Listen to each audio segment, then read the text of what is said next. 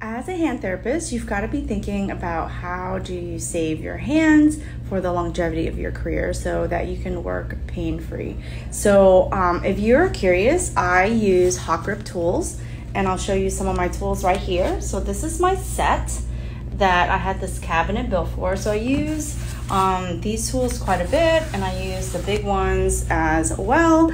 But really, if you think about it, when you're using the tools, you still have to hold on.